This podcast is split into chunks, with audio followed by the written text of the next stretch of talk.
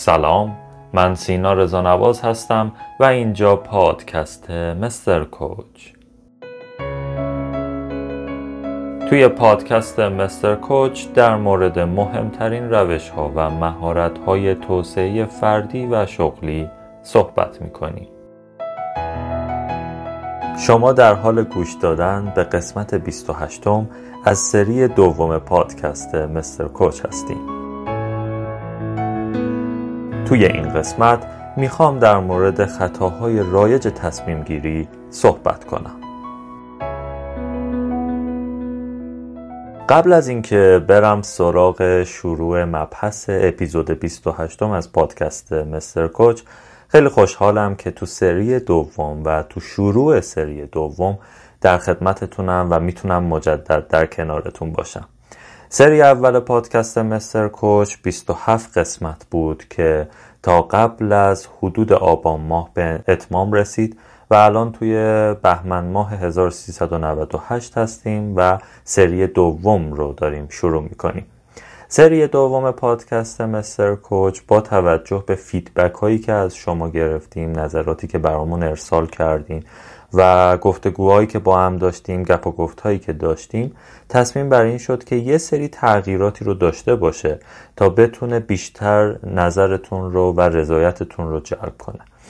خب فرق اساسیش هم به این صورت هست که تو سری دوم پادکست مستر کوچ ما به جای اینکه هر هفته یه اپیزودی رو آماده کنیم و منتشر بکنیم میایم و هر ماه حداقل یک اپیزود رو تولید می‌کنیم و منتشر می‌کنیم. و فرقش هم اینه که در اصل بیایم بتونیم محتوایی رو تولید بکنیم که غنیتر هست. قبلش آمادتون بکنیم تو پیج مستر کوچ ازتون سوال بپرسیم ببینیم که چه سوالاتی پیرامون اون موضوع دارید که می‌تونیم توی هر اپیزود که می‌خوایم منتشر بکنیم به اونها هم پاسخ بدیم و محتوای خیلی کاملتری رو بتونیم به امید خدا ارائه بدیم.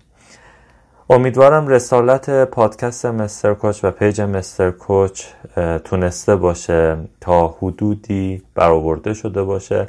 که ما بتونیم توی این پادکست و پیج به زندگی افراد بیشتری کمک بکنیم و در کنار هم با کمک شما با حمایت های شما بتونیم زندگی بهتری رو ایجاد کنیم شغل های بسیار پر بهره ورتری رو ایجاد بکنیم بتونیم از کارمون بیشتر لذت ببریم و افرادی که گوش میدن دنبال می‌کنن و کنار هم هستن یه خانواده رو تشکیل بدیم که بتونیم هر روز از زندگیمون و از سطح زندگیمون راضی تر باشیم بهبودش بدیم و بتونیم هر روز بهتر از روز قبلمون باشیم و حال دلمون خوش باشه.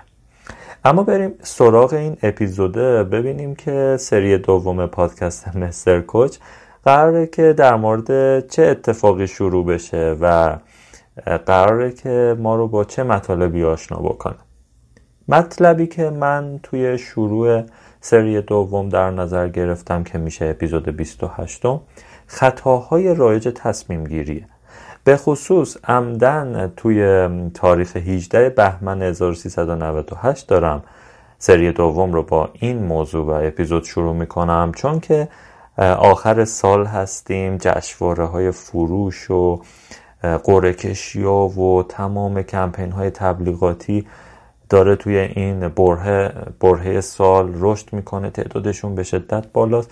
و خب می‌دونید من سمت دیگه ای که دارم در کنار پیج مستر کوچ و پادکست مستر کوچ که دارم پیش میبرمشون و خیلی هم خوشحالم که به عنوان یک کسب و کار اصلی برای من هست. کمپین های تبلیغاتی مختلفی رو هم در شرکت دیگه ای سمت مدیریتش رو دارم و به خاطر همین و اینکه می‌دونم کمپین های تبلیغاتی از چه نوعی هستند به چه صورتی هستند و در واقع ادبیاتش رو می‌دونم گفتم این اپیزود و این سری دوم شروعی باشه برای اینکه بتونه تو این آخر سالی توی تصمیم گیری هاتون بهتون بیشتر کمک بکنه و در کنارش برای سال جدید که دارید از الان دیگه باید آماده بشید دیگه. آروم آروم برنامه ریزی باشه آروم آروم فکر بکنید ویژن و میژن بریزید و خیلی از اتفاقای دیگه که حتما در مورد اونا هم صحبت خواهم کرد بیایم و تصمیم گیری های با کیفیت تایی رو داشته باشید و بتونید که اون ته سال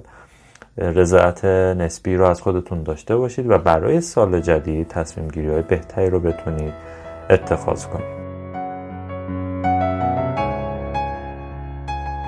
خب پس بریم سراغ خطاهای رایج تصمیم گیری.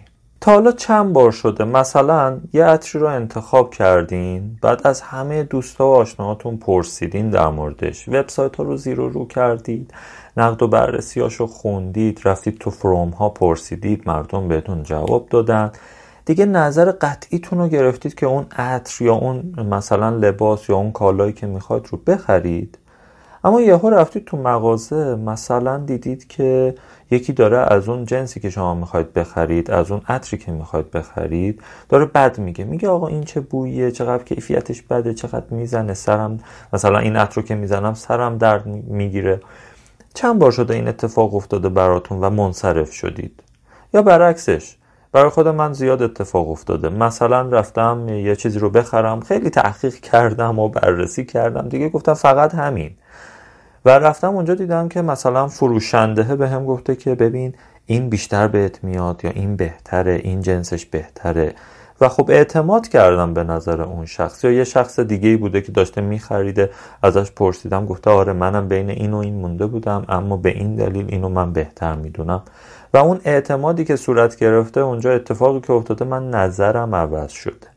و کاش من این خطای تصمیم گیری رو اون موقع ها می‌دونستم. چون از وقتی که این خطاهای رایج تصمیم گیری رو فهمیدم و شروع کردم به تمرین کردم خیلی اوضاع فرق کرد. و الان که دارم این اپیزود رو منتشر می‌کنم خیلی خوشحالم. چون می‌تونم تجربه های شخصیم رو هم باتون در میون بذارم که شما هم ببینید که اصلا چه اتفاقاتی ممکنه برای شما در آینده بیفته یا اگر در گذشته افتاده بیاد تو ذهنتون تدایی بشه و ببینید که چه اشتباهاتی بوده. یا مثلا تا حالا چند بار شده که مثلا فهمیدین یه کاری یه رشته که دارید می‌خونید یه رابطه ای اصلا یه دوستی اشتباهه. اصلا اشتباه بوده. مثلا یه دوستی دارید که اوایل خیلی خوب بوده مثلا باش رفاقت کردید و اینها. بعد فهمیدید که این آدم اشتباهیه یا عوض شد یا خیلی تغییراتی کرد که مورد پسند شما نیست. ولی بازم باش مثلا ادامه دادین. مثلا رفتید تو یه کاری دیدید که مثلا اولش خوب بود بعد یهو دیگه آروم آروم به هم ریخت و اینها بعد دیگه خوشتون نمیاد. ولی بازم ادامهش می‌دید. یا رفتید مثلا دو سال یه رشته ای رو خوندید دیگه میگید حیف دیگه بذار ادامهش بدم. الان بیان مثلا از این رشته بیرون چه اتفاق میفته؟ بقیه چی میگن؟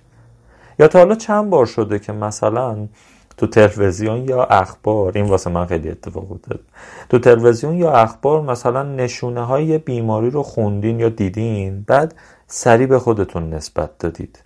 مثلا من یه بار توی تلگرام داشتم میخوندم یه خبری رو که نوشته بود که اگر مثلا این اتفاق بیفته مثلا گلوتون سوزش داشته باشه این اتفاق بیفته این مثلا سرطان فلانه. بعد من اومدم این نشونه رو گذاشتم کنار هم اون شب مثلا نخوابیدم رفتم دوام مقالات مختلف رو خوندم بعد دیدم که ای همشو که من دارم. پس من مریضم. ولی بعد از چند روز خوب شدم و تموم شده. البته ممکنه واقعا اون مریضی رو می داشتم اما خیلی وقتا به خودمون نسبت میدیم دیگه و این خطای رایج تصمیم گیریه که امشب اصلا می‌خوایم ببینیم که چرا این اتفاق میفته و ذهن ما ما رو می‌بره به اون سمت. امروز در مورد خطاهای رایج تصمیم گیری دارم باتون صحبت می‌کنم و دیگه شروع بکنیم تک تک مورد به مورد.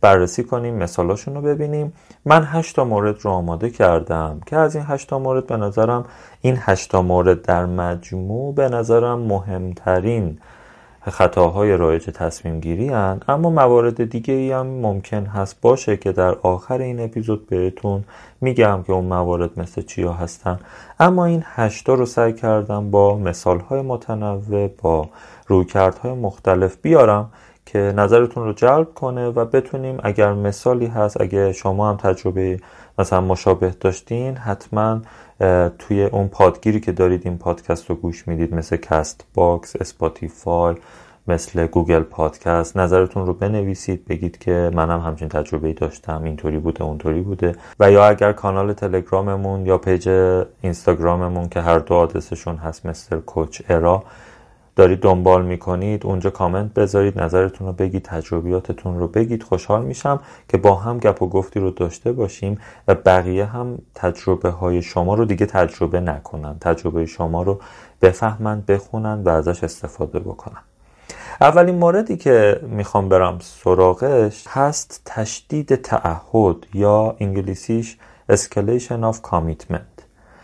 یه تصمیم اشتباهی که می‌گیریم رو زمانی که کماکان ادامش بدیم این رو بهش میگن escalation of commitment. یکی از موارد خیلی مهمیه که امروز می‌خوام بهش اشاره بکنم و به نظرم خوبه که بریم با هم دیگه داستان هیمالیا رو که سال 1996 اتفاق افتاده رو با هم دیگه ببینیم اصلا چی بوده و این خطای رایج تصمیم گیری ببینیم تا کجا می‌تونه ضربه بزنه. دهم و یازدهم می 1996 روزی رو رقم می‌زنن که میشه مرگبارترین روز قله اورست.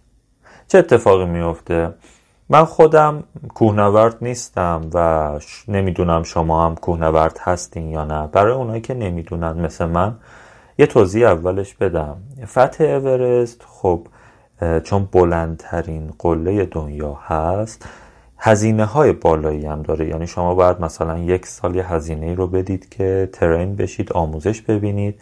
مثلا حدود بین 60 تا 100 هزار دلار قیمتشه مینیموم که حالا علاوه بر تجهیزاتی که می‌خواید و تدارکاتی که باید باشه و اقامتی که اونجا دارید تو کمپ های مختلفش یه سری آموزش هایی هم هستش که طی یک سال باید ببینید تا بتونید اونجا رو فتح بکنید.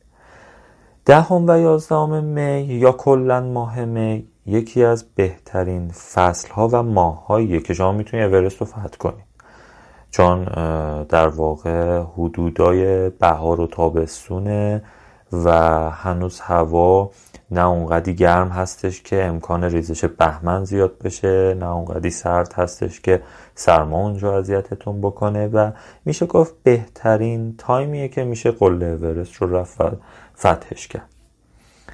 یه اکیپی جمع میشن هر سال به همراه محلی ها یک coach یا راهنما و افراد دیگه یه اکیپ های بسیار بزرگی رو جمع می‌کنن گروهی این قله رو فتح بکنن. سال 1996 دهم و یازدهم می اتفاقی که میفته یه گروهی میرن که قله اورست رو فتح بکنن. آقایی که مد نظر ما توی این داستان هست آقای داگ هنسن. آقای داگ هنسن سال پیشش هم اومده و اورست رو خواسته فتح کنه اما نتونسته. یعنی تایمی که رفته بالا نتونستن به اون قله برسن برگشتن. دیگه علنا دوباره و سه باره رفتن مثلا یه مسافت زیادی رو طی چند روز. اگر بعد چند روز اتفاق بیفته و شما بازم نتونید برید دیگه بار چهارم پنجم مثلا علنا غیر ممکنه از نظر انرژی از نظر اتمام مواد غذایی و غیره و غیره. علنا شما دیگه نمی‌تونید باید صبر کنید سال دیگهش برید حالا برای بار دوم سال 1996 آقای داگ هنسن اومده می‌خواد دیگه این, این بار قله اورست رو فتح بکنه. همچین قبقبه و کبکبه داره تو جمع با تجربه است همه اولین بارشونه و دیگه تصمیم گرفته قله رو فتح کنه دیگه. به خانوادش گفته که من باید قله اورست رو فتح کنم و برگردم. و اون روز که برمیگردم یه جشن بزرگ می‌گیرم. از الانم فامیل رو جمع کرده که اون موقع که برگشته همه بیان و به کوب و شادمانی و اینها. و اتفاقی که میفته اینه که یه قانونی توی فتح اورست هست اسم قانون 2 PM یعنی ساعت دو بعد از ظهر هر جای قله که باشی. هنوز نرسیدی سر قله. مثلا ممکنه که 500 متر باقی مونده. هر جایی. اصلا قله رو داری می‌بینی. فکر می‌کنی ده قدم دیگه مونده. هر جایی که. ساعت دو بعد از ظهر بشه و تو باشی و قله رو فتح نکرده باشی باید برگردی کمپ پایین. چرا؟ چون اگه بمونی می‌خوری به شب می‌خوری به سرمایه بیشتر می‌خوری به طوفان و می‌خوری به ممکنه مثلا اتفاقات دیگه. خب دهم و یازدهم آقای داگ هنسن با همچین پیشینه ای اومد و ساعت دو شد. راهنماش بهش گفتش که ببین دوه ما الان باید برگردیم بقیه هم برمیگردن. این برگشت گفتش که احتمالا پیش بینی می‌کنید چی میگه. میگه که من خیلی تا الان خرج کردم و خیلی سنگینه برام که الان برگردم پایین. بازم یک سال دیگه صبر کنم. من اومدم که فتحش کنم و دیگه چیزی نمونده. همین نزدیک من دارم میبینمش.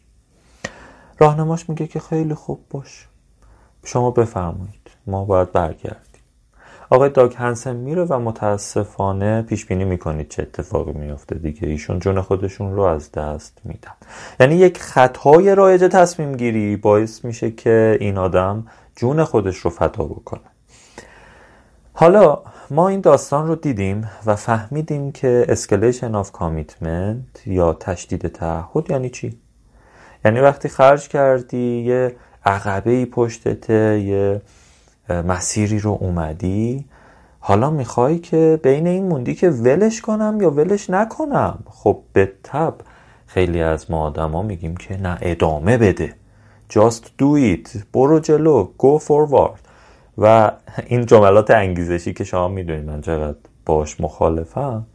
و اونجا آدم میگه که من میرم و اون قله رو فتح می‌کنم که همه بهم افتخار کنم این اشتباه تصمیم گیریه. حالا مثال دم دستیش چیه؟ ما خیلی وقتا واسه خودمون پیش میاد مثلا باز پیشینه خودمو میگم که کامل بدونیم همه ما آدم ها دچار این اشتباه میشیم.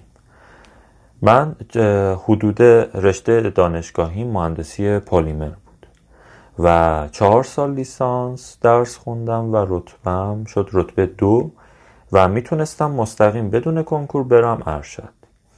خب من می‌دیدم که یه تمی دارم که به MBA می‌خوره به کسب و کار می‌خوره به کوچینگ می‌خوره.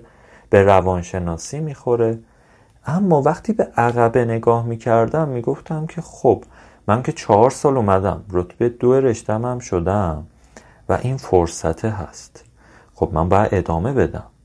خب پیش بینی می‌کنید چی شد؟ من سه سال هم ارشدم طول کشید و تو هفت سال زندگیم مهندسی پلیمر توی کارشناسی و کارشناسی ارشد توی دانشگاه تهران درس خوندم.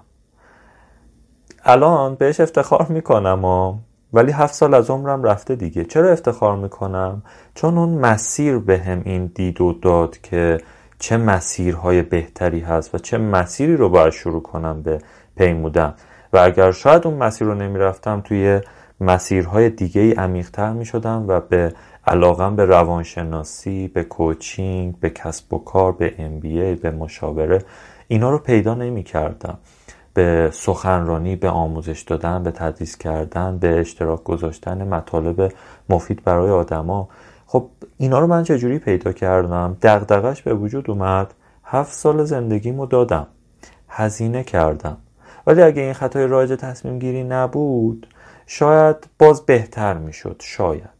که تو طرز فکر اپیزود اول ما هست. حتما اگر اولین باره که دارید این صدا رو گوش می‌کنید و اپیزود ما رو دنبال می‌کنید حتما حتما قسمت یک ما رو گوش کنید. چون طرز فکر رشد توی این هفت سال با هم بود و خیلی به هم کمک کرد که من بتونم مسیرم و درستتر انتخاب کنم و امروزم رو که راضیم بسازم. اما اگر این نمی بود خیلی آدما رو من می‌بینم دیگه.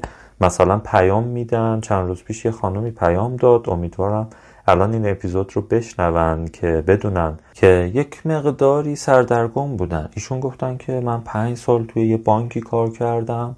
الان به دلایلی اومدم بیرون. علایقم اینه اینه اینه. خیلی ناراحتم. اب نداره. ناراحتی داره. ناراحتیش هم باید به جون بخریم و بگیم که اوکی ما من ناراحتم. عیبی نداره. اما چه مسیر دیگه ای رو باید جلوی روم ببینم؟ کاری که من کردم این بود که من درونی اصلیشون رو بیدار کنم و سعی کردم این اتفاق بیفته و ایشون کاملا روحیه گرفتی. گفتم که فقط چیزی که گفتم این بود که ببین اون پنج ساله اولا که سنی ندارید 28 9 سالتونه. دومنم که اون پنج ساله یه تجربه عظیمیه یه اتفاق قشنگیه. شما کلی یاد گرفتی رشد کردی. خیلی ها این پنج سال رو ندارن خیلی ها سن شما رو ندارن و خیلی خیلی بهشون سعی کردم توی این نقطه متمرکز بشم که بریم سمت طرز فکر رشد. طرز فکر رشد اینجا به منم کمک کرد که آقا هفت سال اشتباه کردی. می‌تونستی اون هفت سال رو اشتباه نکنی ولی حالا شده دیگه.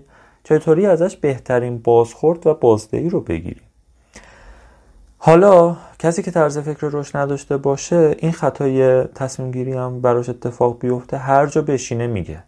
چند تا به این آدم رو برخوردیم که ای بابا هفت سال زندگیم رفت. الان دیگه چیکار کنم؟ الان برم درس بخونم مردم چی میگن؟ سنم بالاست. بابام نگاه می‌کنه میگه اینو. مادرم نگاه می‌کنه میگه اونو.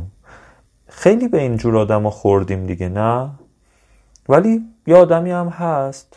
مثلا میاد این هفت سال و ده سال و پونزده سال و می‌ذاره کنار هم میگه اب نداره من فهمیدم اشتباه کردم. دیگه هم دوچار این اشتباه نمیشم و اصلاحش می‌کنم. یا فرض بکنید یه مثال دیگه بزنم. یه شرکتی یه پروژه رو 6 ماه وقت می‌ذاره برنامه ریزی می‌کنه حساب کتاب می‌کنه و بعد 6 ماه شروع می‌کنه. اما یه سال بعد از شروع پروژه می‌فهمن که این پروژه کلا اشتباه بوده و تو شرایط الان کشور مثلا نمیشه.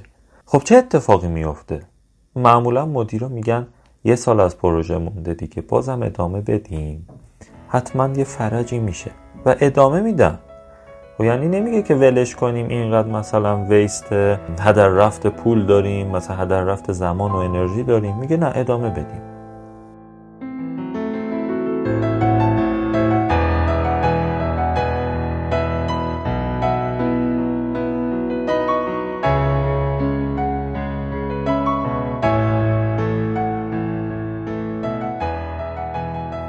در اصل اگه بخوام اینطوری نگاش کنم بگم که چرا داریم این اشتباه رو منجر میشیم؟ به نظر شما جواب چی می‌تونه باشه؟ زمان این اشتباه رو منجر میشیم که یک نمی‌خوایم قبول بکنیم اشتباه کردیم. مثلا میگیم یا جلوی بقیه خراب نشیم که بهش میگن saving face یعنی face خودمون رو save کنیم ظاهر خودمون رو نشکنیم. و یا اینکه مثلا هویتمون زیر سوال میره اینطوری. نه. ما باید قبول بکنیم که یه انتخابی کردیم. اشتباه بوده با مطالعه بوده. هر کسی اشتباه می‌کنه. اگه بگم اشتباه کردم هویتم زیر سوال نمیره. شخصیتم زیر سوال نمیره. فقط اون انتخابه زیر سوال میره. دلیل دیگهش اینه که بهش میگن تئوری چشمانداز و اثر تئوری چشمانداز. بیسش اول بگم چیه این تئوری چشمانداز. وقتی این اثبات شده آدما وقتی x تومن از دست میدن مثلا یه میلیون تومن از دست میدن درد خیلی بیشتری رو نسبت به زمانی که یک میلیون تومن به دست میارن لذتی که ازش به دست میارن می‌کشن. یعنی درد خیلی بیشتر از لذت است.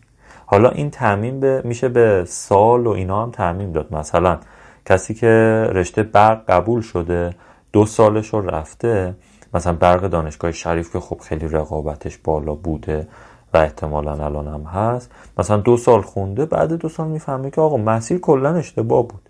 میگه خب ببین دو سال که اومدم. دو سالش ولی مونده. خب دو سال رو برم یه کارشناسی بگیرم بذارم تو جیبم بعدش حالا میرم ادامه میدم. خب ببینید این یه جور اشتباه تصمیم گیریه. چرا؟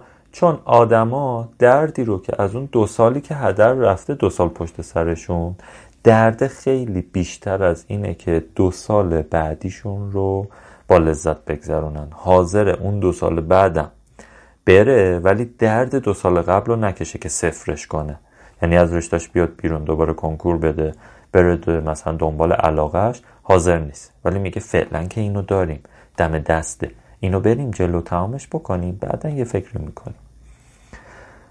حالا این پراسپکت تئوری افکت یا اثر تئوری چشمانداز هست این موقع که این بیسش رو گفتم باعث میشه که آدما چشمانداز یا دورنمای بهتری متصور بشن و ریسک پذیریشون بالا بره. مثلا همین مثال حالا دو سال بعدم برم. حالا یه فرجی میشه. حالا یه اتفاق خوبی میفته. شاید تهش با یه سری آدمی آشنا بشم که منو برسونم به اون هدفه. و این اصطلاحا تو انگیزشیش چجوریه؟ میگه اگه میفتی هم رو به جلو بیفت. خیلی آدم ها اینو اشتباه متصور میشن. اشتباه فکری اشتباه. حالا شما چه رو به جلو بیفتی رو یا رو به عقب فرق نمی‌کنه. حداقل رو به جلو بیفت که بهتر باشه. اما منظور این نیستش که رشته تو ادامه بده. منظورش اینه که اگه می‌خوای در واقع رو به جلو بیفتی منظور اینه که به سمت علایقت بیفتی. نه اینکه به سمت مثلا دو سال آتیرم برم تو همین رشته و بگذره و تموم بشه. و دلیل دیگهش هم اینه که دلیل دیگه که ما این اشتباه رو منجر میشیم اینه که یه سری کور کننده های ادراکی داریم. Perceptual blinders. این perceptual blinder ها اتفاقی که میفته ما مثلا نمی‌دونم سریال چرنوبیل رو دیدید یا نه اگه ندیدید پنج قسمت فوق‌العاده است حتما ببینید. اصلا از یه نقطه ای شروع میشه که اون کارشناس ارشدی که توی در واقع چرنوبیل مسئول راکتورهای هسته خب این فیلم بر اساس واقعیت هم هست دیگه. اون کارشناس ارشده نمی‌خواد قبول بکنه که سیگنال های منفی داره می‌بینه. و این اطلاعات شکست و وخیمتر شدن اوضاع رو کلا نمی‌خواد ببینه. چه اتفاقی میفته اتفاقی که میفته اینه که تهش اون راکتور منفجر میشه و اون حادثه چرنوبیل اتفاق میفته که کل جهان رو تحت شعاع قرار میده. حالا یه مثال دیگه از این perceptual blinder ها بگم یا کور کننده های ادراکی. مثلا من خود من.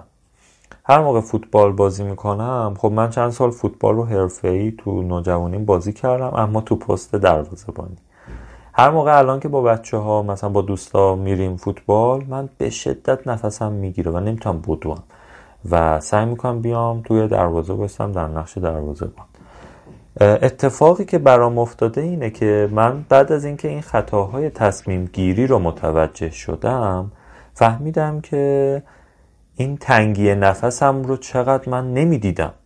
یعنی این تنگی نفسه رو من هر سال می‌گفتم خب دیگه نمی‌تونی. ولی من نمی‌خواستم این تنگی نفسه رو ببینم. و هر دفعه هم که می‌رفتیم می‌رفتم مستقیم تو دروازه وای میستادم. اگر میدیدمش اگه بهش دقت می‌کردم خب بهترین راهش این بود که من برم مثلا بدوم برم رو تردمیل بدوم صبح برم بدوم تو ورزشگاه بدوم مثلا تو پارک بدوم که آروم آروم این مثلا میزان تنفسی که می‌تونم به شش ها و ریه هام بدم بیشتر بشه. ولی خب اینو همیشه من ندید گرفتم و اتفاقی که رقم خورده این بوده که حواسم نبوده و این اشتباه رایج تصمیم گیری من بود.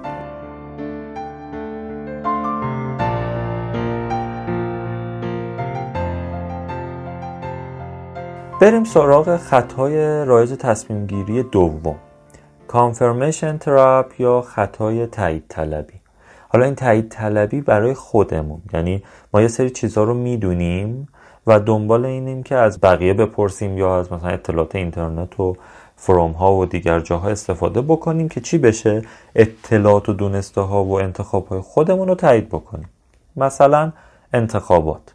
مثلا میچسبیم به یه کاندیدایی و هر اتفاقی که میفته می‌خوایم بگیم که این چقدر خوبه. ببینید این خوبه. ببینید انتخاب من چقدر عالی بوده. و حاضر نیستیم. معمولا حاضر نیستیم که عوضش بکنیم. دیگه میگیم این کاندیدای خیلی کاندیدای خوبیه. یا مثلا عاشقی. مثلا یکی عاشق میشه و دنبال اینه که مثلا میاد میگه که فلان پسره یا فلان دختره رو می‌بینی چقدر با کمالاته می‌بینی چقدر دوست داشتنیه. و این باعث میشه که در واقع تو می‌فهمی این دنبال تایید طلبیه. این دنبال تصمیم گیریه. خطای رایجی که براش داره تو تصمیم گیریش اتفاق میفته اینه که این خودش انتخابشو کرده فقط می‌خواد تایید شما رو هم بگیره. یه کوچولو زبل زیرکه. می‌خواد شما رو هم تو تصمیم گیری خودش دخیل کنه که پس فردا گیرت بندازه. یعنی بگه که تو هم تایید دادی. و یه مقدار از اون مسئولیتش رو رو دوش شما هم می‌ذاره. همش رو تنهایی بر عهده نمی‌گیره. حالا مثلا یه مثال واقعی شو که من خودم تجربه کردم در میون یکی از دوستانم اتفاقی بوده که من یکی از دوستانم توی دانشگاه از یه خانومی خوشش میاد و میره به این سمت که هر بار که این خانوم حالا یه اتفاقی میفته مثلا جزوهش رو به ایشون می‌داد یا مثلا جزوه ایشون رو می‌خواست یا مثلا با هم گپ و گفتی می‌زدن این دوست من به این خیال برداشت می‌کرد که این خانوم عاشقشه. و هر اطلاعات ورودی که می‌گرفت رو مبنی بر این میذاشتش که آره من درست فکر می‌کنم. بعد میومد از ماها از دوستای دیگهش می‌پرسید که فلانی چقدر با کمالاته چقدر خوبه و دنبال تایید بود. حالا اینا رو هم که می‌گرفت بعد یکی دو سال اون خانم بنده خدا ازدواج کرد و فکر می‌کنید چه اتفاقی افتاد. همچنان این دوست ما تا یه مدت که من بارها باش صحبت کردم و به سختی تونستم بالاخره تفهیمش کنم که این یه خطای رایج تصمیم گیری توه. این تا یه مدت بعد ازدواج این خانم هم هر لبخندی هر صحبتی هر گپ و گفتی هر جزو خواستنی همه اینها رو مبنی بر این میذاشتش که آره این هنوز منو دوست داره. و این اصلا منطقی نبود و کاملا هم غیر منطقی بود. ولی خب این برداشت که اتفاق می افتاد چیزی بود که دوست من میخواستش که این تایید طلبیش رو در واقع اون انتخابش رو یه جوری تایید بکنه و با اطلاعاتی که می‌گرفت دنبال تایید کردنش بود. دیوید مکرانی یه جمله جالب میگه. میگه که ذهن انسان بیشتر دنبال امنیت میگرده تا واقعیت و امنیت از دونسته های قبلی حاصل میشه. یعنی دوست من حاضر نبود اون واقعیت رو قبول بکنه و بیشتر دنبال امنیته بود. چون بهش یه امنیتی می‌داد. می‌گفت حالا دوستت داره. حالا درست ازدواج کرده. اما قطعا یه روز طلاق می‌گیره و میاد با تو ازدواج می‌کنه. یه سری از این جور مکالمه ها اتفاق میفته که در اصل یه جور تیریک مغز ماه. یه جور ترفندی می‌زنه مغز که کمتر وارد احتمالات جدید و اتفاقات جدید و رویا پردازی های جدید بشه. و خب الان که اینو می‌بینیم خیلی خوبه دیگه.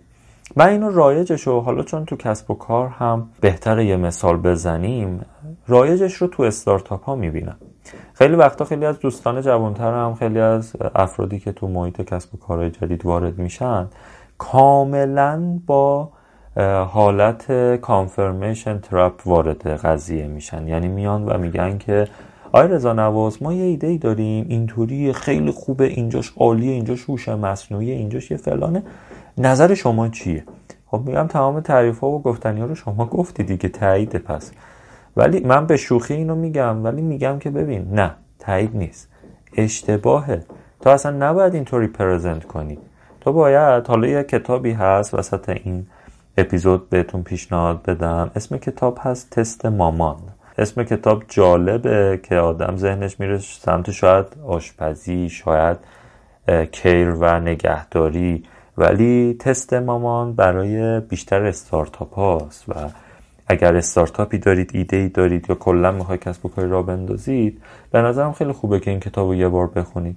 میگه که حرفش هم اینه. میگه وقتی میرید سراغ یه آدم مثلا با تجربه یا می‌خواید مشورت بگیرید یا نظر دیگران رو بپرسید با تایید طلبی جلو نرید. یه سری اطلاعات بدید بگید که ببینید با توجه به اینکه بازار اینطوریه ما فکر کردیم که مردم نیازشون نیا این نیازو دارن. ما به این راه می‌تونیم نیازشون رو برطرف کنیم و براشون این محصول رو زدیم. ممنون میشم که نظرتون رو بفرمایید. این یکی از راه حلاشه ولی اگر شما بتونید از این خطای ذهنی بیاید بیرون و از این خطای تصمیم گیری خارج بشید خب می‌تونید با نگاه بهتری مسیرتون رو پیش برید نشید مثلا مثل استارتاپ هایی که شروع کردن دو سال سه سال چهار سال مسیر رو پیش رفتن و ته شکست خوردن انرژی و هدر رفت منابع و خیلی خیلی چیزهای دیگه اب نداره ها. یعنی به قول دکتر شوارتز که من همیشه ارادت دارم و میگم که تو کتاب معجزه فکر بزرگشون اومدن و گفتن که شکست معنا نداره. بلکه انسان به نسخه کاملتری تبدیل میشه من اینو واقعا از صمیم قلب قبول دارم و به خودم خیلی کمک کرده. اما حقیقت امر اینم ببینیم. درسته که اون آدم سه سال چهار سال مثلا استارتاپش شکست خورده نتونسته پیش بره و هدر رفت مالی داره ولی مثلا به نسخه کاملتر و بهتری تبدیل شده. اما هر انتخابی یک سری چیزها رو شما با می‌گیرید. یه سری مزایا داره یه سری معایب داره یه سری چیزها از دست می‌دید. شاید تو سه چهار سال یکی ازدواج می‌کرد یکی مهاجرت می‌کرد یکی مثلا تو کسب و کار دیگه بهتر می‌شد یکی پرسونال برند می‌شد. خیلی ممکنه تفاوت های دیگه ای ایجاد می‌شد. خب اون سایدش هم هست که آدما ببینن چطور میشه از خطاهای رایج تصمیم گیری آگاه شد جلوشون رو حد امکان گرفت و تصمیم های خیلی بهتر و موثرتری رو بگیرم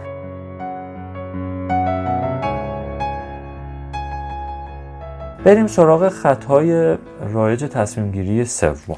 میانبرهای مغز یا هیوریستیک ها میشه گزینه سوم ما برای اینکه خطاهای رایج ذهنیمون رو بررسی کنیم.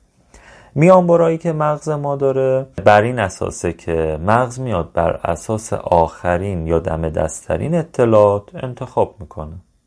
خب مثلا فرض بکنید که یه سانه هوایی ما متاسفانه تو دیماه 98 داشتیم که خب دل هممون رو به درد آورد و نخبه های کشورمون رو از دست دادیم.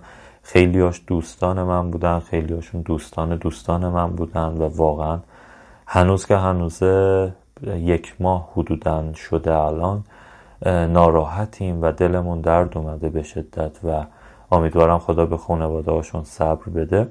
اما خود همین سانحه هوایی که اتفاق افتاد خیلی از دوستانم گفتن که دیگه با هواپیما سفر نمی‌کنن و هواپیما رو از اولویت های سفریشون می‌ذارن کنار.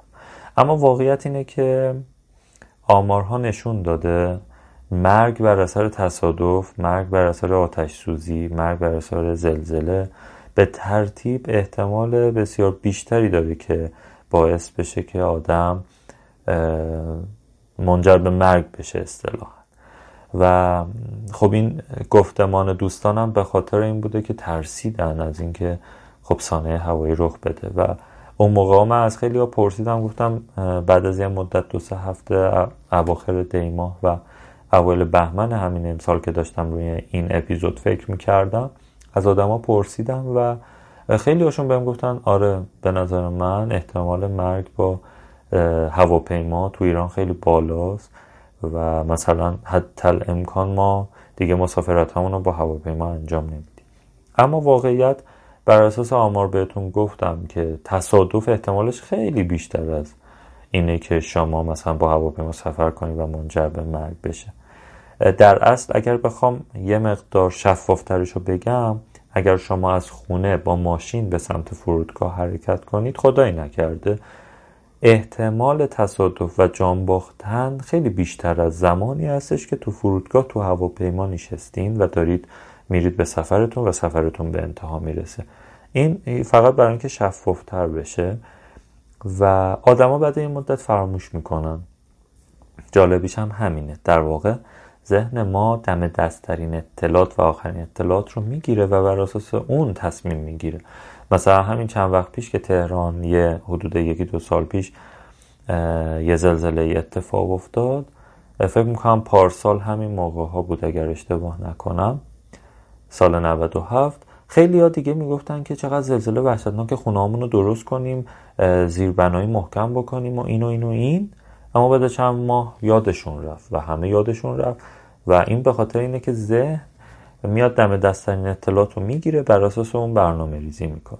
به خاطر همین هم هستش که مثلا نزدیک های عید که میشه آخر سال که میشه آدمای بیشتری به حول و بلا میفتن که بیان تلاش کنن برنامه ریزی کنن سال جدید خیلی بهتری رو داشته باشن که یکی از خطاهای ذهنی جالبه و می‌تونیم ازش استفاده بکنیم بهمون کمک بکنه اما نباید اجازه بدیم که مثلا خورداد بر آذر دیگه این انرژی از بین رفته باشه. همین رو ما می‌تونیم استفاده بکنیم و بفهمیم که ما می‌تونیم همچین احساساتی رو درون خودمون ایجاد کنیم. مثال بعدیش که اول اپیزود هم بهتون گفتم عوض شدن تصمیم تو لحظه آخر خریده خیلی وقتا پیش میاد. حالا تو آنلاین خیلی پیش میاد. من خودم تو آفلاین خیلی تجربهش کردم. حالا مثلا آنلاینش اینه که شما یه چیزی رو به سبد خرید اضافه کردی میگردی می‌بینی یه سری گزینه‌های پیشنهادی دیگه هم هست. اون بهتره دوباره میری مقایسه می‌کنی و اونو انتخاب می‌کنی. ولی تو آفلاین من یعنی حضوری که خرید رو بیشتر میپسندم و معمولا خریدهام آنلاینه. اما خریدهایی که برام مهمن و انتخاب هایی مثل لباس مثل عطر. معمولا اینا رو حضورا انجام میدم که اون لذت خریده هم خب به تب بیشتره. این تو لحظه آخر خیلی وقتا برام پیش می اومد که نظرم عوض بشه. به نظر فروشنده اعتماد می‌کردم نظر یک شخصی که اونجا بود نظر دوستم اگه بود نظر خانوادم اگه با هم بودن. و تو لحظه آخر با تمام اطلاعاتی که از اون خرید داشتم یهو نظرم عوض می‌شد. احتمالا شما به این مسئله برخوردید که تو آخرین لحظه نظرتون عوض بشه و از میانبرهای مغز استفاده بکنید. یه علتش هم همون دردست دیگه. همون که مثلا شما اون همه زحمت کشیدی و اینها حالا میای که بخری ولی یه نفر داره از اون بد میگه. خب میگی ببین این که تجربه کرده. مغزتون هم که آخرین اطلاعاتو داره بهتون میده میگه که خب ببین الان اگه اینو بخری و بفهمی که تمام اون زحماتی که در گذشته برای گردآوری اون اطلاعات داشتی غلط بوده. چون این آدم داره الان میگه که غلطه خیلی درد می‌کشی. پس بهترین راه اینه که بهش اعتماد کنی و اینو نخری و حالا یه جایگزین دیگه بخری و یا مثلا بری بازم فکر بکنی. مثال بعدیش خرید ماشینه. مثلا حالا من ماشین رو به عنوان یه سمپل میگم اما مثلا فرض بکنید که می‌خواید یه ماشینی بخرید مثلا 206 استی مثلا رنگ مشکی. بعد تو خیابون اتفاقی می‌بینید که یه آدمی که خیلی ازش بدتون میاد و خیلی نچسبه خیلی آدم سطح پایینیه و به تعاملات و اینا به گفتارش مثلا فکر نمی‌کنه. با فرهنگ شما سازگار نیست شوخی های بیش از حد می‌کنه و و مرزش رو نمی‌دونه. از غذا سوار 206 استی مشکی شده که شما می‌خواید بخرید. خب خودتون رو بذارید جای اون آدم. چه تصمیم می‌گیرید؟ اون آدمی که می‌خواد 206 استی مشکی بخره خب احتمال زیاد شما باشید نمی‌خرید و میرید میگید که حاضرم یه ماشین دیگه بخرم ولی سوار ماشینی نشم که اون میشه. این واسه همه اتفاق نمیافته اما معمولا آدما اگه این اتفاق براشون بیفته انتخابشون رو عوض می‌کنن و همین هیوریستیک ها یا میانبرهای مغزی سریع باعث میشه که تصمیم آدم ها هم عوض بشه. در حالی که اگه منطقی به قضیه نگاه بکنید چه اشکالی داره؟ اونم خریده باشه. اون ماشین و انتخاب که هویت اون نیست شخصیت اون نیست. و ربطی به شخصیت و هویت شما هم نداره. این به این معنی نیستش که اگه شما هم سوار همون ماشین بشید مردم بگن ببین این آدم هم مثلا لوده است حدشو نمیدون فلان. ولی خب این اتفاقیه که میفته و معمول ما آدم ها این تصمیم رو می‌گیریم. برعکسش هم هست و برعکسش بیشتر اتفاق میفته مثلا فلان بازیگره اینو پوشیده. سری میرن یا جمعیت زیادی از اون لباس می‌خرن. فلان بازیگره فلان ماشین رو داره. مثلا میرن همه اون ماشین رو می‌خرن که بگن ببین ما هم تو سطح اونیم. اینم خطای رایج تصمیم گیریه مورد بعدی انتخاب دم دستترین مورده که بهش دسترسی پذیری یا اویلیبیلیتی هم میگن. دسترسی پذیری اینه که در واقع شما مثلا دیدید می‌خواد مثلا شب امتحان من اینطوری بودم شما رو نمی‌دونم. مثلا سه تا جزوه خیلی خوب داشتم. مثلا جزوه خودم بود جزوه بچه ها بود. من معمولا به اختصار می نوشتم اما مثلا بچه خیلی کامل می نوشتن و اینها. با این حال جزوه خودم رو خیلی دوست داشتم چون مثلا عمیق وارد مباحث می شدم با اینکه مختصر می نوشتم اما مطالب رو قشنگ میفهمیدم تا اینکه وارد جزوه دیگری بشم بخونم ببینم این چیه اون شکل چرا اونطوریه و غیره. خب همین قضیه خیلی برام اتفاق میافتاد. می‌رسیدیم شب امتحان من می‌دیدم که خب جزوهمو که قبلا خوندم ولی دسترسی پذیری این جزوات رو دارم و وقت هم نیست. فشار امتحانم بالاست همین یه جزوه دوستمو می‌خونم. این دسترسی پذیریه باعث می‌شد که من بیام و اون انتخاب رو داشته باشم. چون فشار زمانی و فشار کاری و انرژی رو حس می کردم و باعث می شد که خب من به چیزی که دم دستمه کاملا اکتفا کنم و بگم که همین کافیه. مثال های دیگه هم برای دسترسی پذیری هست. مثلا من برای فرض بکنید که می‌خوام یه عکسی رو انتخاب بکنم برای پستم. میام مثلا پنج تا مورد رو انتخاب می‌کنم. اون پنج تا مورد بهترین عکسایی هستش که می‌تونم در مورد یه موضوع تو پیج مستر کوچ مثلا منتشر کنیم. خب میام نگاه می‌کنم. اگر زمان نداشته باشم شاید انتخابامو بین دو تا عکس محدود بکنم. اگه زمان داشته باشم همون پنج تا باشه. این خیلی مهمه و دسترسی پذیریه. خیلی به زمان شما هم بستگی داره. هیوریستیک بعدی که در قالب مثال می‌خوام بهتون بگم اثر حاله ای اثر حاله چیه؟ مثلا ویژگی های یه آدم رو تعمین میدیم یا ویژگی های هر چیزی رو تعمین میدیم و مثل حاله دور اون شخص اون سازمان یا اون ویژگی میپوشونیم مثلا یه آدمی که زیبایی ظاهری بالاتری داره خوشبوشتره مثلا رفتار بهتری داره نشون میده رو ما اینو آدم باهوشتری می‌دونیم آدم قدرتمندتری هم می‌دونیم آدم ثروتمندتری هم می‌دونیم غالبا. و این میشه اثر حاله ای یعنی یه ویژگیشو گرفتیم مثلا این آدم زیبایی ظاهری داره. همین رو انتباق میدیم به تمام ویژگی های دیگهش. ولی این خب خطای رایجه و در واقع ذهن ما دم دستترین و آخرین اطلاعات رو می‌گیره. برای اینکه راحت باشه تعمیمش میده به تمام ویژگی های دیگه اون فرد. یا مثلا فرض بکنید که یه شرکتی به موفقیت مالی رسیده سهامش داره رشد می‌کنه. ما میگیم به به چه شرکت فوق العاده حتما محیط جذابی داره حتما همه کارمنداش راضی و تمام تعمیم های ممکن رو میدیم. اما خب این تعمیم ها لزوما درست نیست و خطای رایج فکری ما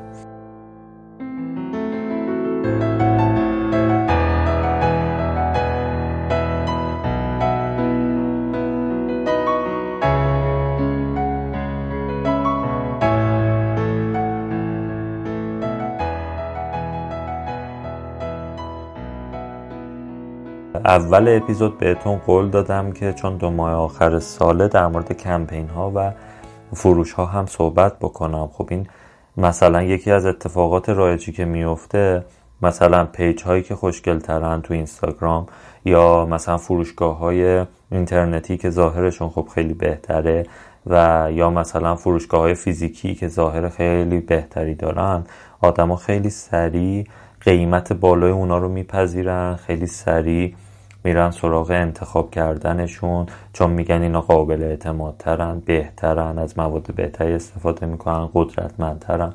و خب این به همین اثر حاله یا هالو افکته که می‌تونید در موردش سرچ بکنید حتما. و این در واقع همینه. و ته سال حواستون باشه این یه علمه ها. مثلا طراحی یک سایت خیلی با ظاهر قشنگ بهش میگن طراحی UI.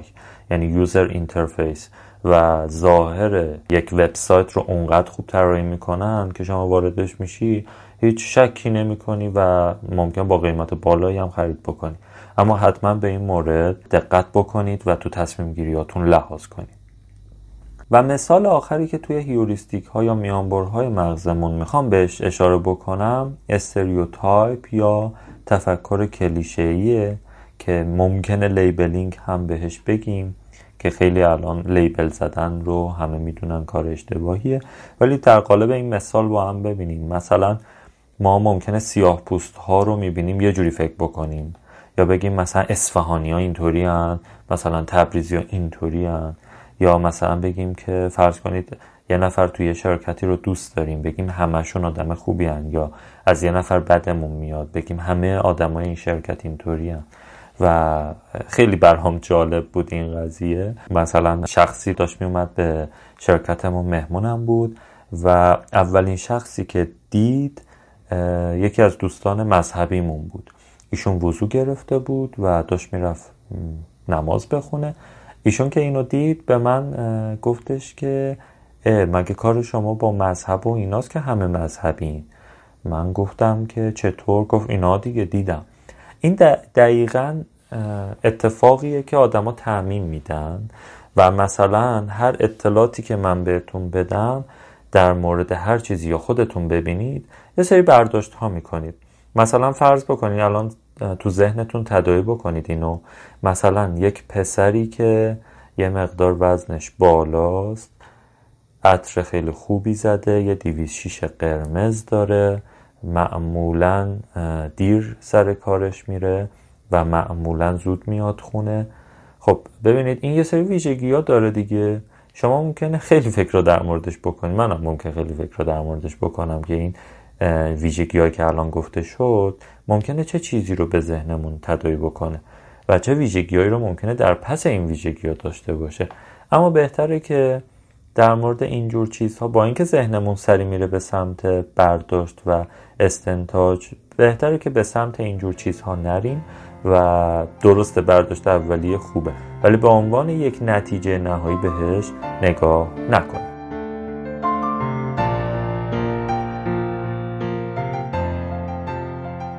اما بریم سراغ مورد چهارم. مورد چهارم به ما چی میگه؟ همه یا هیچ all or nothing. معمولا افرادی که کمالگرایی منفی دارن بیشتر دچارش میشن. حالا این همه یا هیچ مثل کجاها؟ مثلا طرف رفته پاریس کلی بهش خوش گذشته عکس فیلم با خانوادهش بوده بچه هاشو برده دوتا دختر خوشگل داره و خدا حفظشون کنه. دم در خونهشون موقع برگشتن تو ایران وقتی برمیگشتن از فرودگاه برگشتن و رسیدن دم در خونهشون. چرخ چمدونشون میشکنه. و کیفشون یکم میسابه بزنه حال خانوم خراب حال مرد خراب فردش اومد شرکت با ما صحبت کرد ناراحت. اینم شانس آخه. یه سفر خوش از گلومون پایین نرفت. این جمله ایه که اون دوست من گفت و گفتش که یه سفر خوش از گلومون پایین نرفت. تمام سفر براش خوب بوده ها. پنج دقیقه هم نشده یه اتفاق بد افتاده. اونم چه اتفاق بدی؟ چرخ چمدون شکسته سابیده روی زمین. و این آل اور ناتینگ دوچارشه. یعنی میگه یا همه سفرم باید خوش باشه یا هیچی دیگه به درد نمی‌خوره. حالا اون دوست من داره مجدد برنامه ریزی می‌کنه که مثلا بره فکر می‌کنم می‌خواد بره روم. و خب اگر بازم این اتفاق بیفته بازم اصطلاحا بهش خوش نمیگذره دیگه. یه آب خوش از گلوش پایین نمیره. و این خطای تصمیم گیریه. خب اگه ما آدم اینا رو بدونیم بهتر می‌تونیم جلوی این اتفاقات رو بگیریم و این طرز فکر اشتباه یا این تصمیم گیری های اشتباه رو بیام جلوش رو بگیریم. یا خیلی وقتا از این توی کمپین ها استفاده میشه حواستون باشه. کمپین های تبلیغاتی. مسابقاتی که مثلا تو شهر بازی ها یا شرط بندی ها یا مسابقاتی که تو کمپین های تبلیغاتی انجام میشه اتفاقی که میفته اینه که مثلا به شما گفته میشه که اگر اینقدر پرداخت بکنید این شانس رو هم بهتون میدیم. این اتفاق زمانیه که شما حس می‌کنی همشو داری دیگه all or nothing. میگی من اینو می‌خرم همینو دارم هم شانس شرکت در قرعه کشی رو دارم هم 20 هزار تومن داره به هم بم میده. خب همشو دارم دیگه. اگه نخرم چه اتفاق میفته نه اون بانه 20 تومنی رو دارم نه تو قرعه کشی شرکت داده میشم نه اون جنسی که می‌خوام رو بخرم دارم. پس چه اتفاق میفته میگید من میرم همشو داشته باشم چه اشکالی داره؟ اینو حواسمون بهش باشه که خیلی ازش استفاده میشه و خطای رایج تصمیم گیریه. شما می‌تونی شاید اون جنس رو نداشته باشه اصلا لازمت نباشه. ولی با این خطای رایج تصمیم گیری گرفتارش بشی بخری و بعدا اصلا لازمت هم نباشی مورد پنجمی که می‌خوام بهش اشاره بکنم باید هاست. باید ها سبب میشن که ما تو تصمیم گیریمون اشتباه بکنیم. مثلا فرض بکنید که من بگم من باید هر هفته سه روز برم باشگاه. و چه اتفاقی میفته؟ تو پیک کارمونیم خیلی کار داریم ولی این بایدی که قرار دادم برای خودم و فکر می‌کنم انگیزشیه و آدمای موفق فکر می‌کنم که هر بایدی برای خودشون قرار بدن حتما بهش عمل می‌کنن چون آدمای متحدی خب منم همین کارو می‌کنم. نه شب میرم باشگاه خیلی خسته میشم. مثلا ده شب میام به خانوادم نمی‌رسم. حواسم مثلا به خیلی چیزای دیگه نیست. خریدای خونه رو انجام نمیدم. و و و. و و اتفاقی که میفته اینه که خب من تو رابطه عاطفیم دارم اینجا لطمه می‌خورم. توی مثلا تمام مناسباتی که باید برای خونه داشته باشم عقب میفتم برای فردا کارم دارم خسته میشم یا خیلی چیزای دیگه ای از این دست. فقط دارم اون باید و تیکش رو می‌زنم. این باید وسواسیه اتفاقی که میافته اینه که باعث میشه من یه خطای رایج تصمیم گیری داشته باشم. خانمی رو می‌شناسم که تعریف می‌کرد و میگفتش که من شبا بعد از اینکه مهمونا رفتن باید همه ظرفا رو بشورم تا بتونم بخوابم راحت.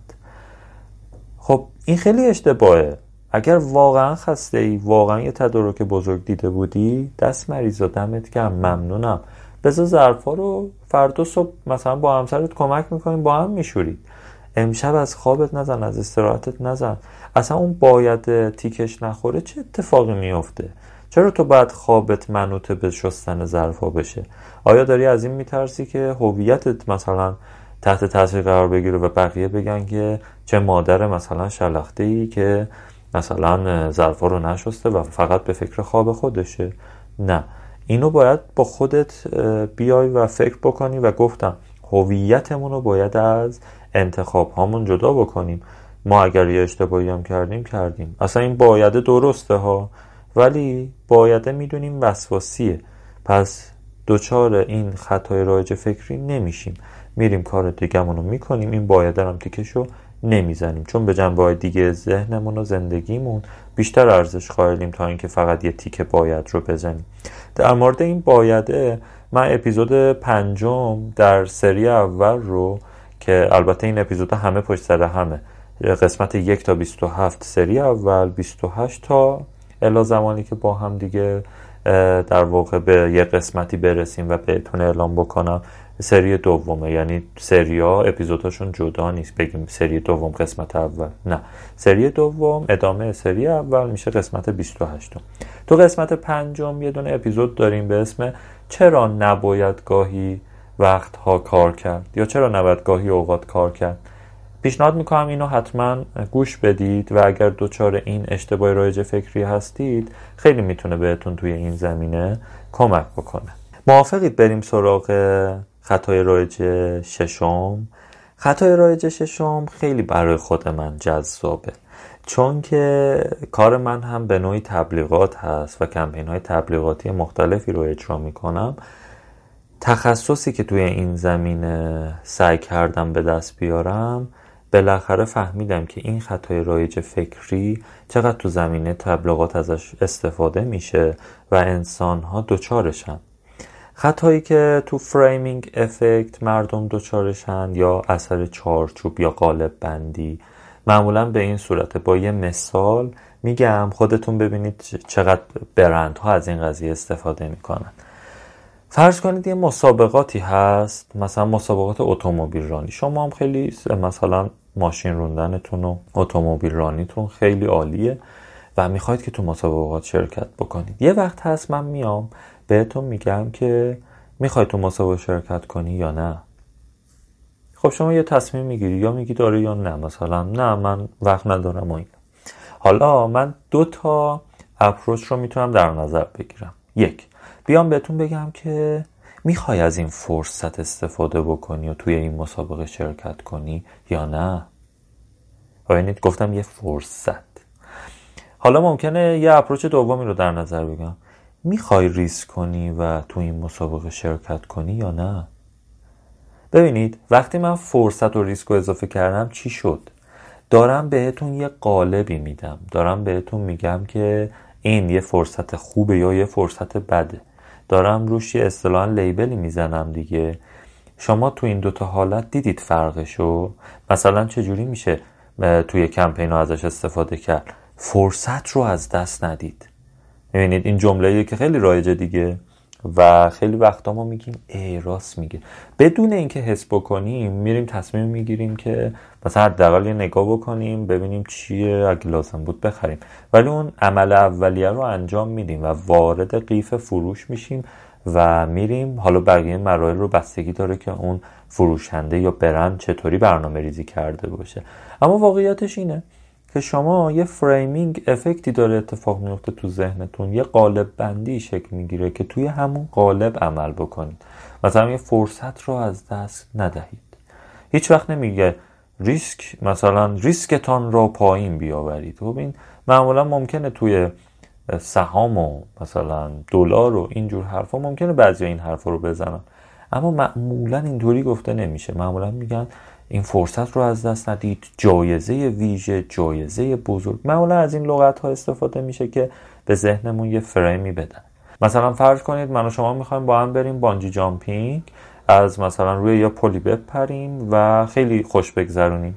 یه وقت هست من میام پیشتون و میگم که بیا از این فرصت استفاده بکنیم. یه کد تخفیف دارم. می‌تونیم بریم و مثلا خرید کنیم بریم خوش بگذرونیم.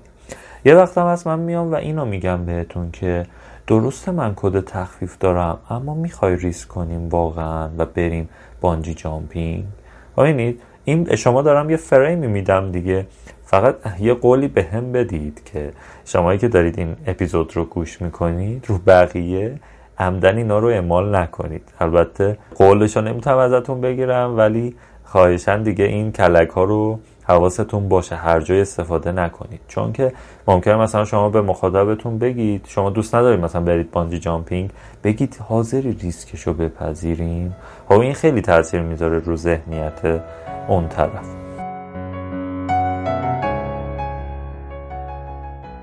خطای رایج تصمیم گیری بعدی انکورینگ یا لنگر انداختنه.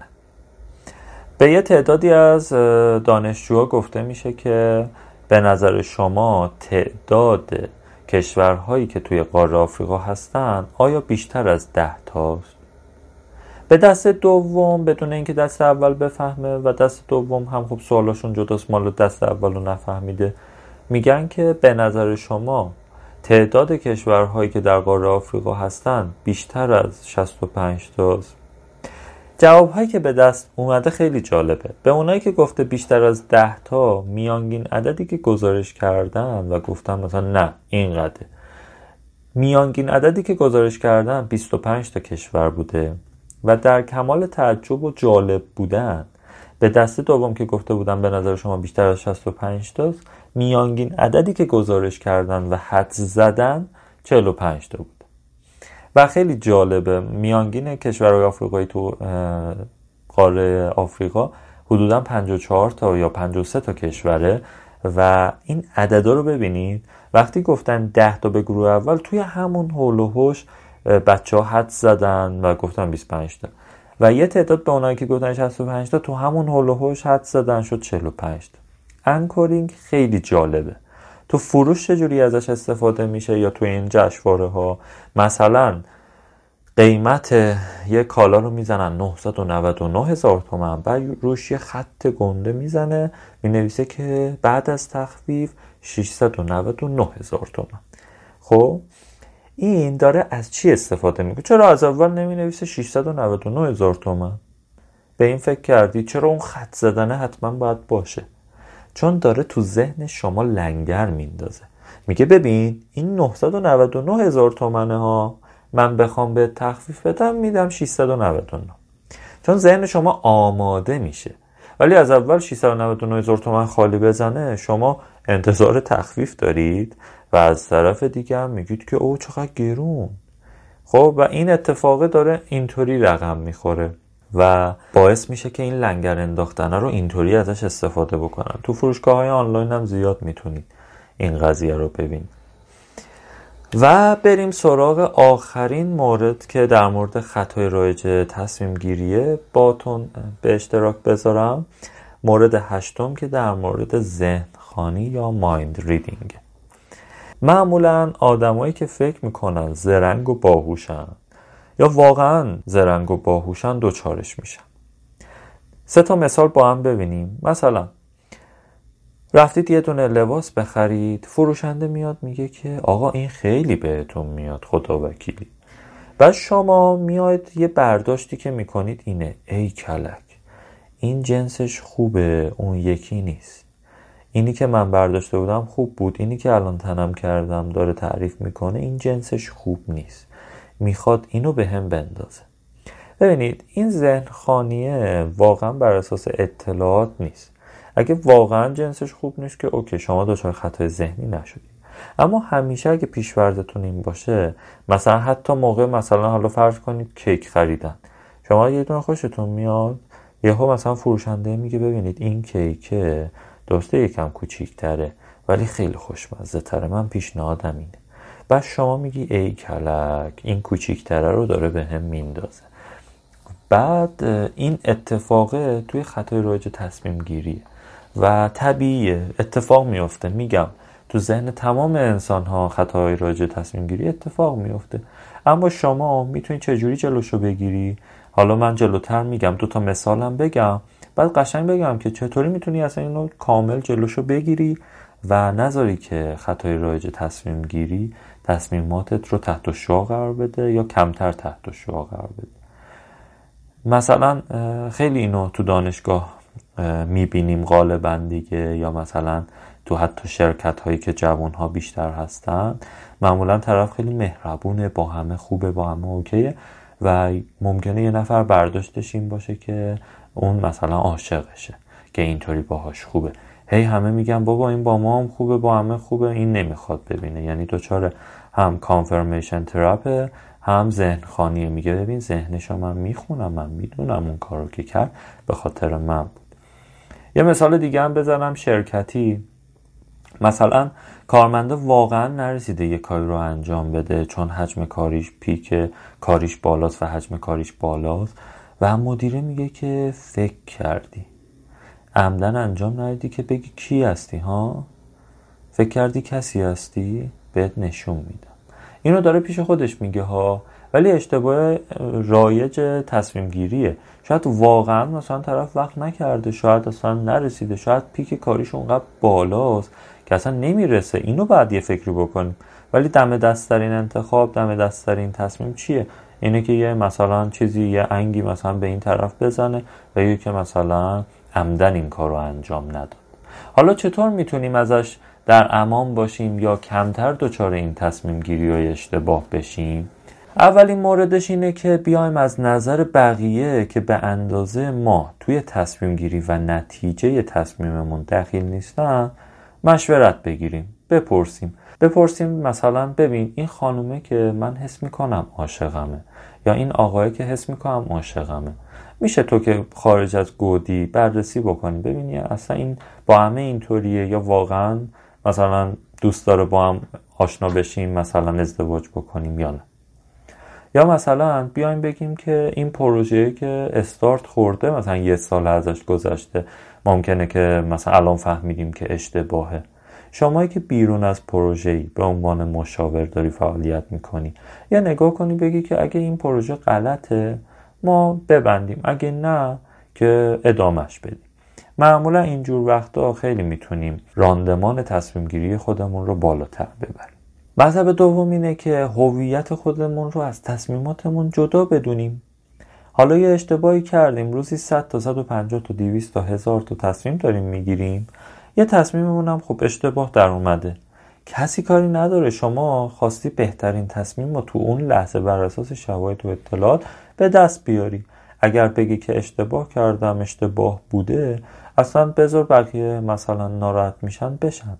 اما این به معنای اینکه هویت تو شخصیت تو زیر سوال بره نیست.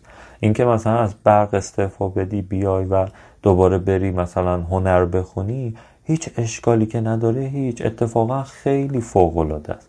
و این به این معنی نیستش که هویت نداری یا هویتت میره زیر سوال یا خیلی چیزهای دیگه. بلکه چند سال دیگه خیلی هایی که مخالفت بودن می‌بینن که تو چقدر حالت خوبه و حال اونا هم خوب میشه. و راه حل سوم اینه که حتی امکان از احساسات باید دوری بکنیم. من یه اپیزودی رو منتشر کردم در مورد احساسات که با احساس پیش بریم یا نه. اپیزود هفتم سری اول ما هست و می‌تونید گوش بکنید. به نظرم خیلی خوبه که این اپیزود رو بشنوید و نظراتتون رو به منم بگید. حالا آقای دن اریلی تو کتابشون میان میگن که انسان به شدت غیر منطقیه و طبیعی هم هست چون به جز منطق علمان های زیادی هم رو تصمیم گیری ما تاثیر می‌ذاره. اما حتی امکان اون احساساتی که حالا تو اپیزود هفت بیشتر توضیح دادم اون احساساتی که سری میان بالا خودشون رو بروز میدن در وهله اول اونا رو بذارید کنار. با یکی که مثلا به اندازه شما تو نتیجه دخیل نیست یه مشورتی بکنید یکم چند روز بگذره آرومتر بشید و بعدش تصمیم بگیرید. این خیلی بهتون کمک می‌کنه این ستا روش که گفتم مشورت با کسایی که به اندازه شما به نتیجه کانک نیستن دوری از احساسات تا حد ممکن و همینطور مستقل دونستن هویتمون از تصمیماتمون. خیلی کمک می‌کنه که ما بتونیم تصمیمات بهتری رو اتخاذ کنیم.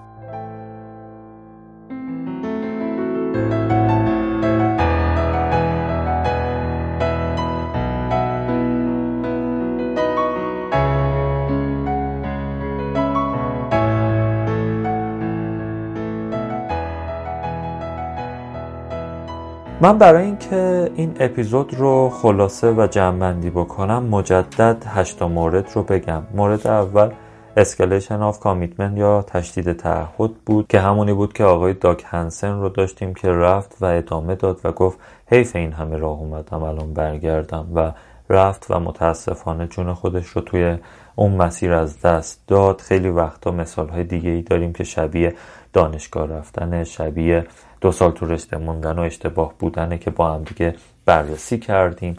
نوع دومش کانفرمیشن ترپ هست که خطای تایید طلبی. ما دوست داریم انتخابی که داشتیم مدام اطلاعاتی که از دور برمون می‌گیریم برای تایید اون انتخابمون باشه.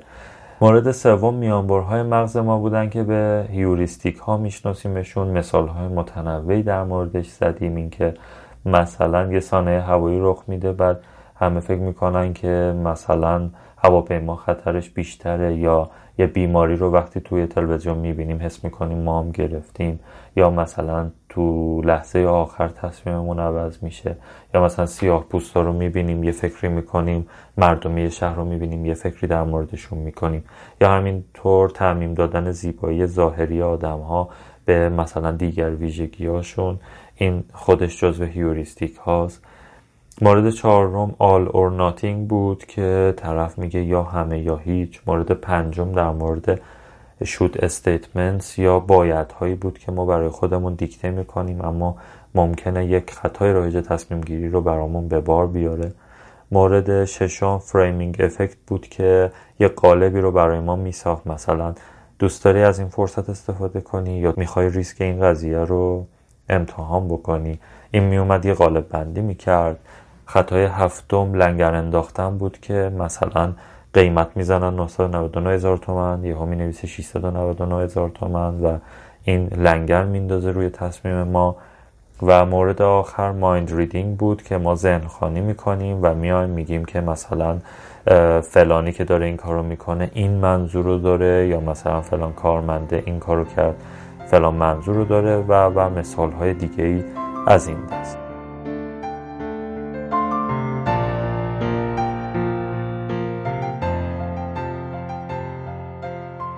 حالا ممکنه بیاد بپرسید که آقای رضا نواز حالا ممکنه این چند تا مورد خطای رایج تصمیم گیری رو که داشتیم مثلا به طور همزمان بهشون دوچار بشیم؟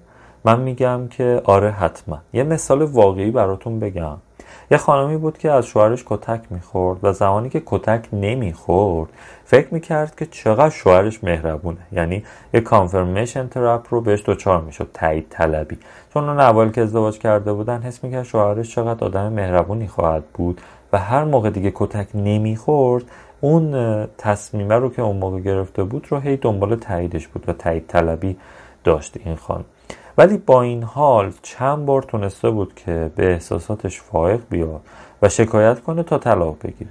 اما هفت بار برگشته بود سر خونش و زندگیشو دوباره از سر گرفته بود. یعنی escalation of کامیتمنت یعنی اومده بود که تشدید تعهد دیگه. گفته بود بابا ما که این همه سال زندگی کردیم. شیش بارم که خواستم طلاق بگیرم نگرفتم. حالا بازم بخوام می‌گیرم دیگه. دفعه هفته من برمیگردم. انشالله دیگه کتک نمی‌زنم. این خطاهای رایج تصمیم گیریه که ممکنه ما بهش دوچار بشیم و می‌بینید زندگی یه آدم رو چقدر می‌تونه تحت تاثیر قرار بده. سوال بعدی اینه که آیا می‌تونیم از این خطا در امان بمونیم؟ متاسفانه باید بگم که خیر اصلا. ممکنه بتونیم که کمترشون بکنیم اما تو بهترین حالت می‌تونیم کنترل بیشتری روی خودمون انتخاب هامون و خطاهای رایج تصمیم گیریمون داشته باشیم. یعنی بیشتر بیایم این قضیه رو کنترل بکنیم که کمتر دوچارش بشیم و این بهترین حالته. الان که شما آگاهی دارید سبب میشه که همین آگاهی باعث میشه شما بتونید تصمیم های بسیار بهتری رو اتخاذ کنید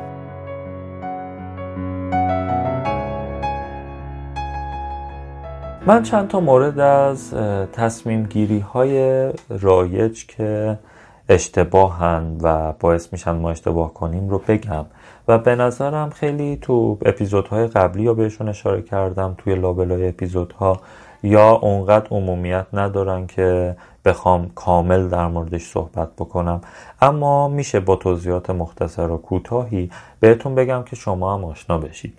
مثلا فرض کنید overconfidence یا اعتماد به نفس بیش از حد.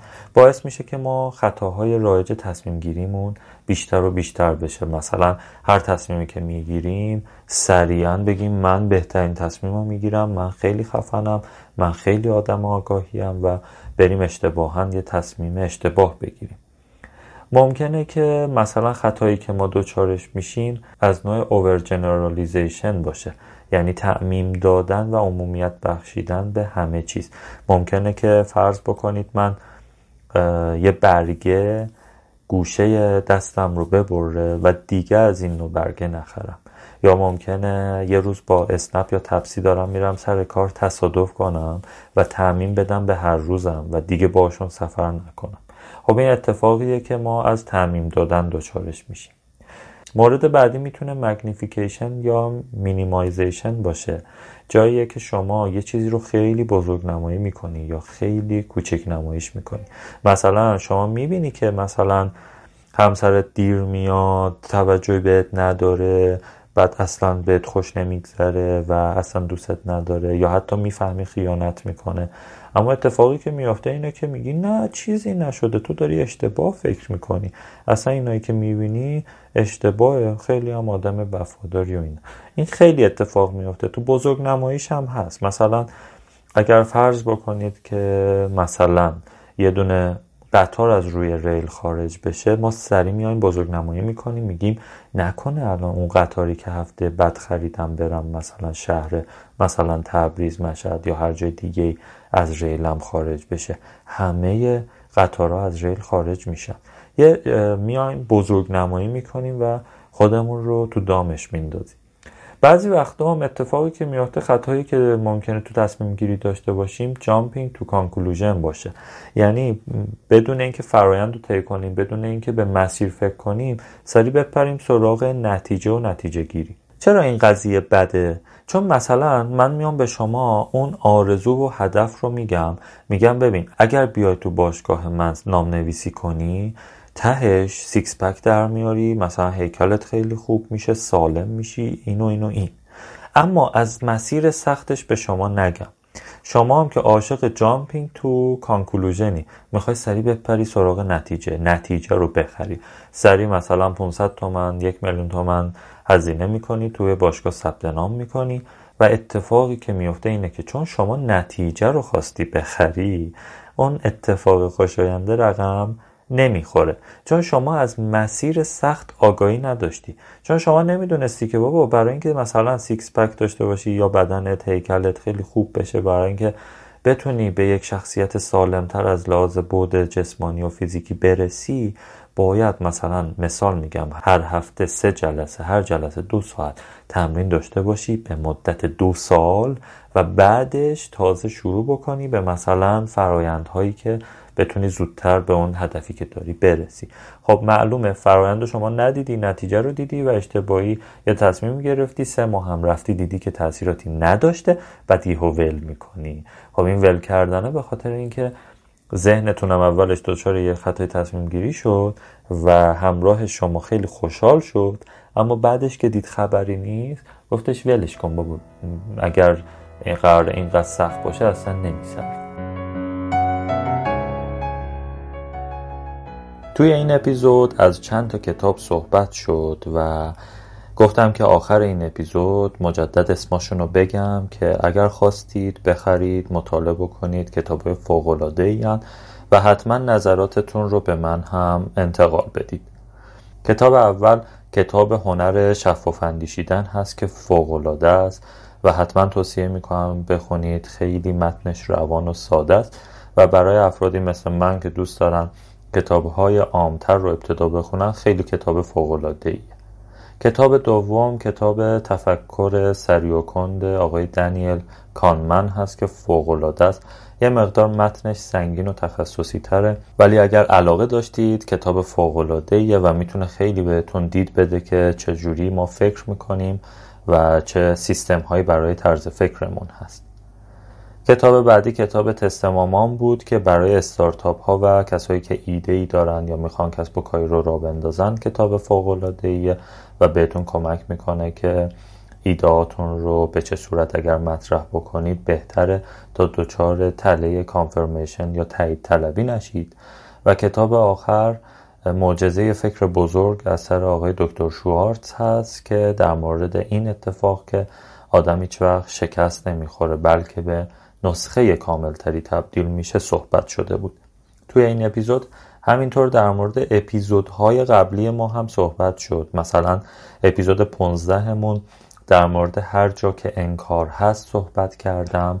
جاهایی که شما نمی‌خواید اون اشتباهاتتون رو ببینید و یا اون سیگنال های منفی رو ببینید می‌تونید در موردش توی اپیزود 15 ما حتما مطالبی رو گوش بکنید به اسم هر جا که انکار هست. تو اپیزود 14 ما در مورد کمال طلبی منفی در موردش من صحبت کردم که خیلی بهتون کمک می‌کنه که دچار تله همه یا هیچ نشید. توی اپیزود هفتم با احساس پیش بریم یا نه من خیلی دوستش دارم چون خیلی به زندگی خودم کمک کرده. باعث میشه که ما بفهمیم احساسات ما از کجا میان و چطور می‌تونیم طرز فکر و تصمیم گیری شفافتری داشته باشیم. و اپیزود پنج در مورد اینکه چرا نباید گاهی کار کرد برای تله باید هامون بود که پیشنهاد کردم و به نظرم خیلی بهتون دید مناسبی میده که بتونید یه مقدار از کار و فضای شغلیتون کنار بکشید و برید سراغ علایقتون برید سراغ تفریحاتتون و گاهی کار نکنید و دچار باید ها نشید. امیدوارم که در مجموع این کتاب ها و این اپیزودها بتونه براتون مسمر سمر واقع بشه و حتما ازتون می‌خوام که نظرات خودتون رو برای من هم بفرستید.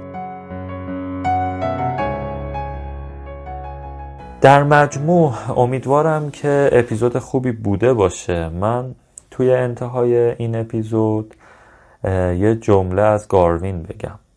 مهمترین چیزی که یک انسان رو پر دستاورد یا بی دستاورد می‌کنه کیفیت تصمیم گیری های اونه. امیدوارم که این اپیزود توی 18 بهمن 1398 که داره منتشر میشه کمک بکنه که از الان تا انتهای سال و از سال جدید که سال 1399 تصمیم های خیلی بهتری رو با آگاهی بیشتر بگیرید و نتیجه های خوبی که به بار میاد رو تصمیمات خیلی خوبی که می‌گیرید رو با من هم به اشتراک بذارید. خیلی خوشحالم که تا انتهای این اپیزود همراه من بودید. امیدوارم در هر فضا و مکان و شرایطی که هستید حال دلتون خوش و اوقاتتون بخیر باشه. خیلی ممنونم. خدا نگهدارتون.